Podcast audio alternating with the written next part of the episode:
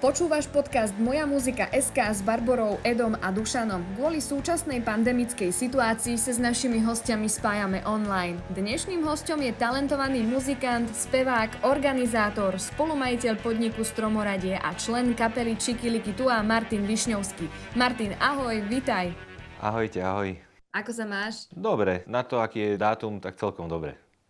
Videla som, že dnes oslavuješ narodeniny, respektíve oslavujete 26. Áno, 26, 26 rokov od prvého koncertu Čikili Kitua. Pamätáš si ho?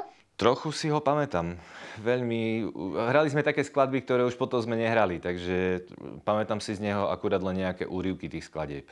A chýbajú ti tie skladby? Myslíš, že by si ich dokázal potom nahrať znova alebo zahrať na koncerte ako takú čerešničku na torte? To už neviem, ale škoda je to, že sme to vtedy nenahrali ani na žiadnu demo nahrávku, ani nič. Čiže vlastne to bolo také obdobie asi pol roka, keď sme nacvičili tieto skladby a potom sa na nich zabudlo a išlo sa úplne od znova. Tak ešte raz gratulujem k 26.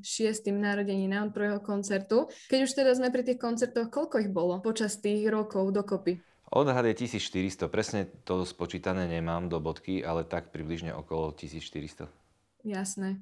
To je naozaj veľmi veľa. Keby som si to mala ja nejako predstaviť alebo rozpočítať na bežné hodiny alebo rozhovory, tak tu máme ešte dosť veľa toho pred sebou. Len tak pre zaujímavosť, vedel by si si aspoň typnúť, koľko rozhovorov si za svoje do, doterajšie verejné pôsobenie dal? S maturitnou skúškou typujem tak okolo 300. Lebo tam som mal asi 3 rozhovory, čiže tak okolo 300 by to mohlo byť. No a už si sa videl aj v Tvoja tvár z nepovedome, lebo viem, že sme sa o tom dávnejšie, teda prednedávnom rozprávali a spomínal si, že ešte stále si nemal možnosť pozrieť sa, ako na Markize v show Tvoja tvár z nepovedome imitovali akože teba, ale nakoniec si ťa pomýlili s Ľubom Petruškom, tak už si si to stihol pozrieť? Nestihol. Nestihol som, fakt som to ešte nevidel tak dostávaš za 5, ale nie. Dobre, tak si to potom pozri, niekedy možno, sa zabavíš. My sme sa zabavili naozaj kvalitne, dokonca to kolovalo veľmi aktívne aj po všetkých sociálnych sieťach. Ideme teda ďalej. Na prvý pohľad vyzeráš ako taká nenápadná šedá myška, vždy ťa vidieť so šiltovkou alebo nejakou čiapkou, ako aj dneska. Bojíš sa pri veľkej pozornosti fanúšikov? Nebojím, lebo v tým, že som veľmi dlhý čas používal vlastne ten prevlek, tak e, ľudia viac menej ani netušia, že to som ja. Čiže nebojím sa toho, že by to nejak bolo vážne. Však v podstate v tejto krajine to nie je vážne tak či tak takže nebojím. To máš pravdu, vidíš, to by si mohli od teba brať príklad. V podstate je taká Lady Gaga, ona, ona bývala tiež kedy si riadne zamaskovaná, možno, že to bol tiež taký dôvod, aby nebola poznaná. Možno, že mala na to úplne iný dôvod. Proste každý má na to nejaké dôvody, ale pravdepodobne ona na to mala úplne iný. Jasné, jasné. Ty si si asi pomýlil iba krajinu, že si si povedal, hm, Estónsko, jasné. Čím viac sa o tebe dozvedáme, tým viac, ako sa hovorí, brehy mieš. Vždy si chcel organizovať koncerty, podujatia a byť takou ikónou prešovského hudobného života. Čo ťa z toho najviac baví? No nechcel, ako nechcel som vlastne do toho ísť, ale keď sme vznikali pred tými rokmi, tak vtedy si kapely organizovali všetko sami. Tak stále vyšlo na jedného z kapely, ktorý bol aspoň trošku aktívny, aby to začal nejak organizovať. Tak u nás to vyšlo na mňa, tak v podstate všetky tie veci som prevzal ja a odtedy sa tomu venujem. Čiže bolo to svojím spôsobom trochu náhodou, ale prirodzene v tej kapele zadané. A kým ste založili kapelu, čím si chcel byť? Basketbalista. To, bolo, to som robil do 18 rokov. A potom sme založili už kapelu počas toho. A tak už som chcel byť len muzikant. A na strednej, keď si bol kapitánom basketbalového družstva, hrával si s niekým alebo proti niekomu, kto je teraz verejne známy? O, Peťo Jankovič, to sa mi zdá, že on trénuje ženy v Košiciach a tak. No, s ním sme sa teda pobili párkrát na ihrisku, tak ale v tak slušnom. Vrátime sa ale na chvíľu k tým koncertom, na ktorý si veľmi rád spomenieš, už keď sa máš pozrieť spätne na tých približne 1400 koncertov, ktoré ste odohrali. Toto je veľmi ťažko. To, tých, jednak už aj niektoré mi zažitky vypadávajú úplne, Dokonca som sa už pomýlil, aj ma minulo niekto presvedčil, že sme hrali niekde v nejakom menšom meste a ja som si vôbec nepamätal, že sme tam boli. A to pri mojej pamäti, ktorá je celkom ako tak, že si pamätám, to ma zaskočilo, ale už aj to sa mi stáva. Takže nepamätám si to úplne presne. Ono väčšinou ten koncert je dobrý vtedy, keď, keď to publikum zareaguje a, a nejak sa to tam tak ten večer sa tak príjemne spojí aj pre kapelu, aj publikum a vtedy je to OK. S koncertovaním a tebou sa spája aj legendárne prešovské plátno, ktoré, ak sa dobre pamätám, sa skladá z plaveckej čiapky, lyžiarských okuliarov a plášťa. Minimálne teda z týchto troch špecifických prvkov. Nechyba ti? V rámci, tak keď si na to spomeniem trošku, hej, ale v rámci toho, že by som to nosil, už mi to nechýba, lebo sa to rozpadlo. Čiže aj sa to ťažko oblieka a ešte horšie po koncerte sa to vyzlieka. Je to ozaj materiál, ktorý sa rozpadol postupne. Takže nechýba mi to nijak veľmi teraz. A teraz v podstate mi to nechýba vôbec, však nemôžeme hrať, takže teraz mi to nechýba absolútne. Vy máte spolu veľmi dlhú históriu, aj dávnejšie už tiež uh, si mal taký úmysel vystaviť ho v stromoradí. Stalo sa tak? Už je tam vystavené? Keď sa otvoria, tak keď sa otvorí všetko, budeme ho tam môcť vidieť? Ja dúfam, že áno. Hotové to ešte nie je, lebo uh, predsa len taká situácia, aká je, takže ja, ja som ho odozdal do tých správnych rúk, dúfam, bude sa na tom robiť, tak, tak verím, že to tak bude, že už keď tí ľudia budú môcť zase prísť dnu na nejakú akciu, takže ho tam uvidia. Ale zatiaľ tam nie je zavesené. A nerozmýšľal si náhodou o nejakom novom uletenom oblečení, ktorý by si nosil na koncerty? Rozmýšľal som nad poštárskou uniformou, ale, ale keď, keď vidím ten obdivuhodný výkon dennodenný a hlavne teraz v tomto krízovom období, jak, jak tie poštárky a aj ujovia poštári kmitajú po meste, tak to by som ich asi urazil. Tak to, z toho si srandu robiť nebudem. Takže teraz to vynechám tak, teraz budem v civile.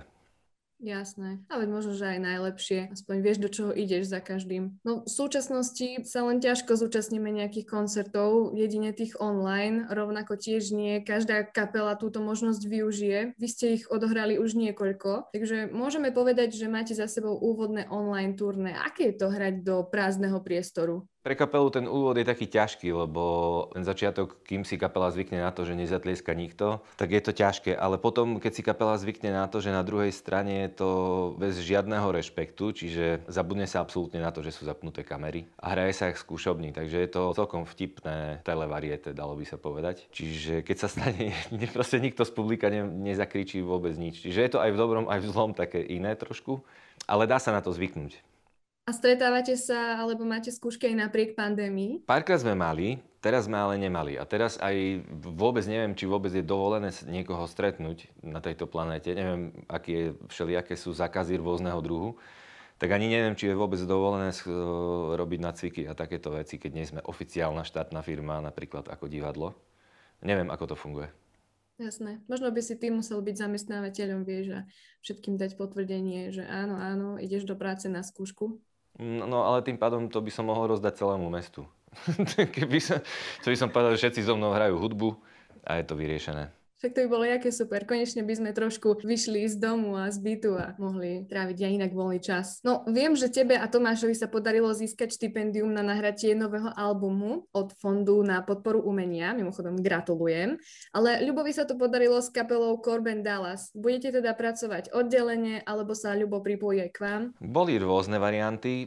Za, za ten čas ma napadla aj taká vec, že že keďže my sme z východného Slovenska a sme o trochu chudobnejší, takže v podstate ich budeme vydierať a oni za nás budú musieť nahrať aj našu novú platňu, což by bolo super.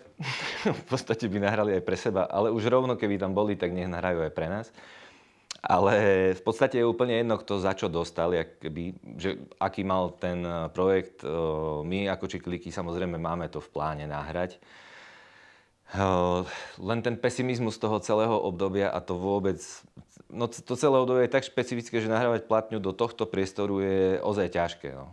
Čiže my nie sme až pod takým úplným tlakom toho štipendia, že silou mocou to musíme urobiť, ale je tam nejaký deadline, kedy by sme to stihnúť mali.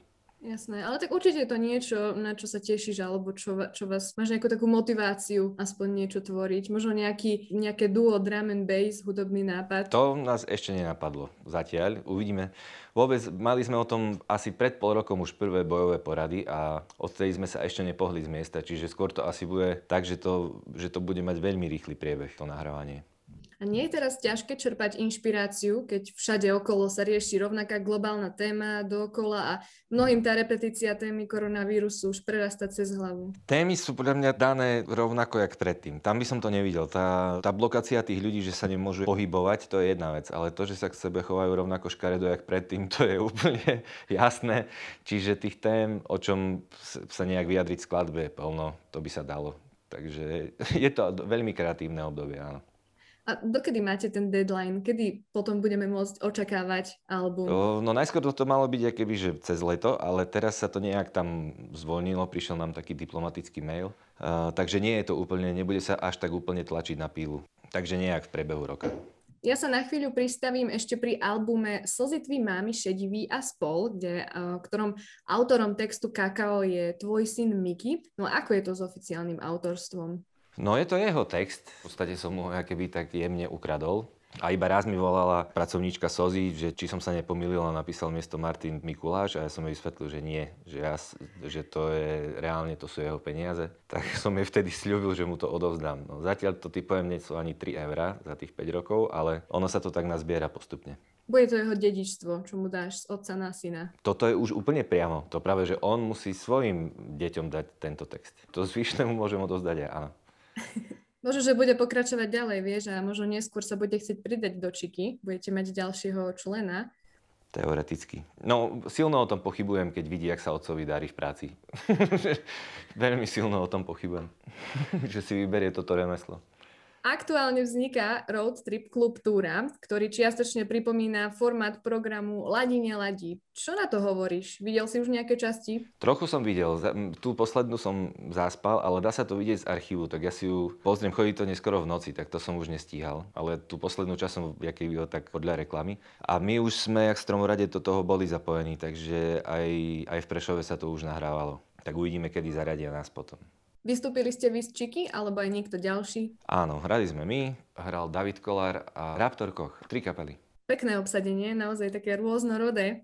A to ma privádza aj k otázke, že ak by sa situácia zlepšila a my by sme opäť mohli v lete osobne vyraziť na koncerty, máte už teraz nejaké nápady alebo rovno aj plány? Poznačené termíny sú nejaké, čiže nejakí organizátori majú v hlave ten nápad urobiť e, podujatie, len nikto nevie, či sa to vôbec bude dať a keď sa to bude dať, tak koľko ľudí sa tam dá pustiť. Nejaké datumy tam sú pre istotu, lebo minulé leto sa zrazu sa nedalo a zrazu už sa dalo na chvíľu.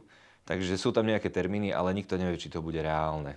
Čiže každý v podstate ráza s tým, že toto leto bude horšie, než bolo to minulé.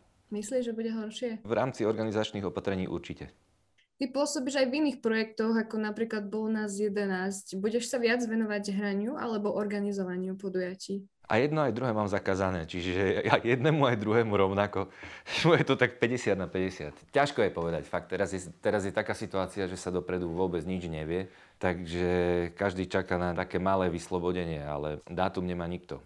To je pravda, no. Všetci čakáme na vyslobodenie, kedy opäť budeme môcť ísť na koncerty. Ja osobne si užívam koncerty, keď už klubové v Prešove, tak stromoradí, nechám im sa to povedať.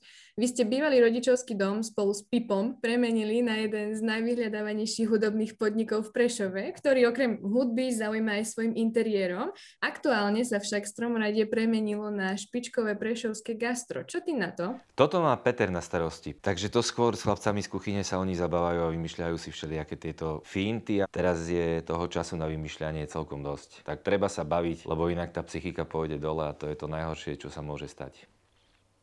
No ku dobrému jedlu jednoznačne patrí aj vynikajúca hudba, o ktorú sme v Stromoradí nemali núdzu ešte pred pandémiou, však teraz bohužiaľ je táto stránka klubu potlačená. Ako hodnotíš aktuálnu situáciu z pohľadu spolumajiteľa a organizátora koncertov? Ako teda hodnotíš tú situáciu?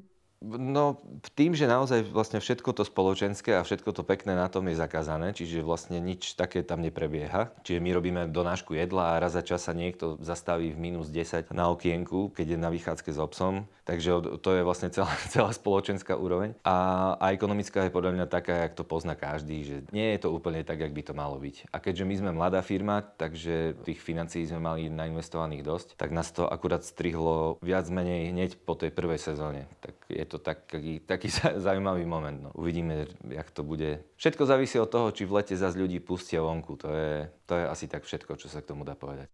Akú budúcnosť pred vami teda vidíš? Chcel by som povedať, že krásnu. Tak hovorím, že krásnu.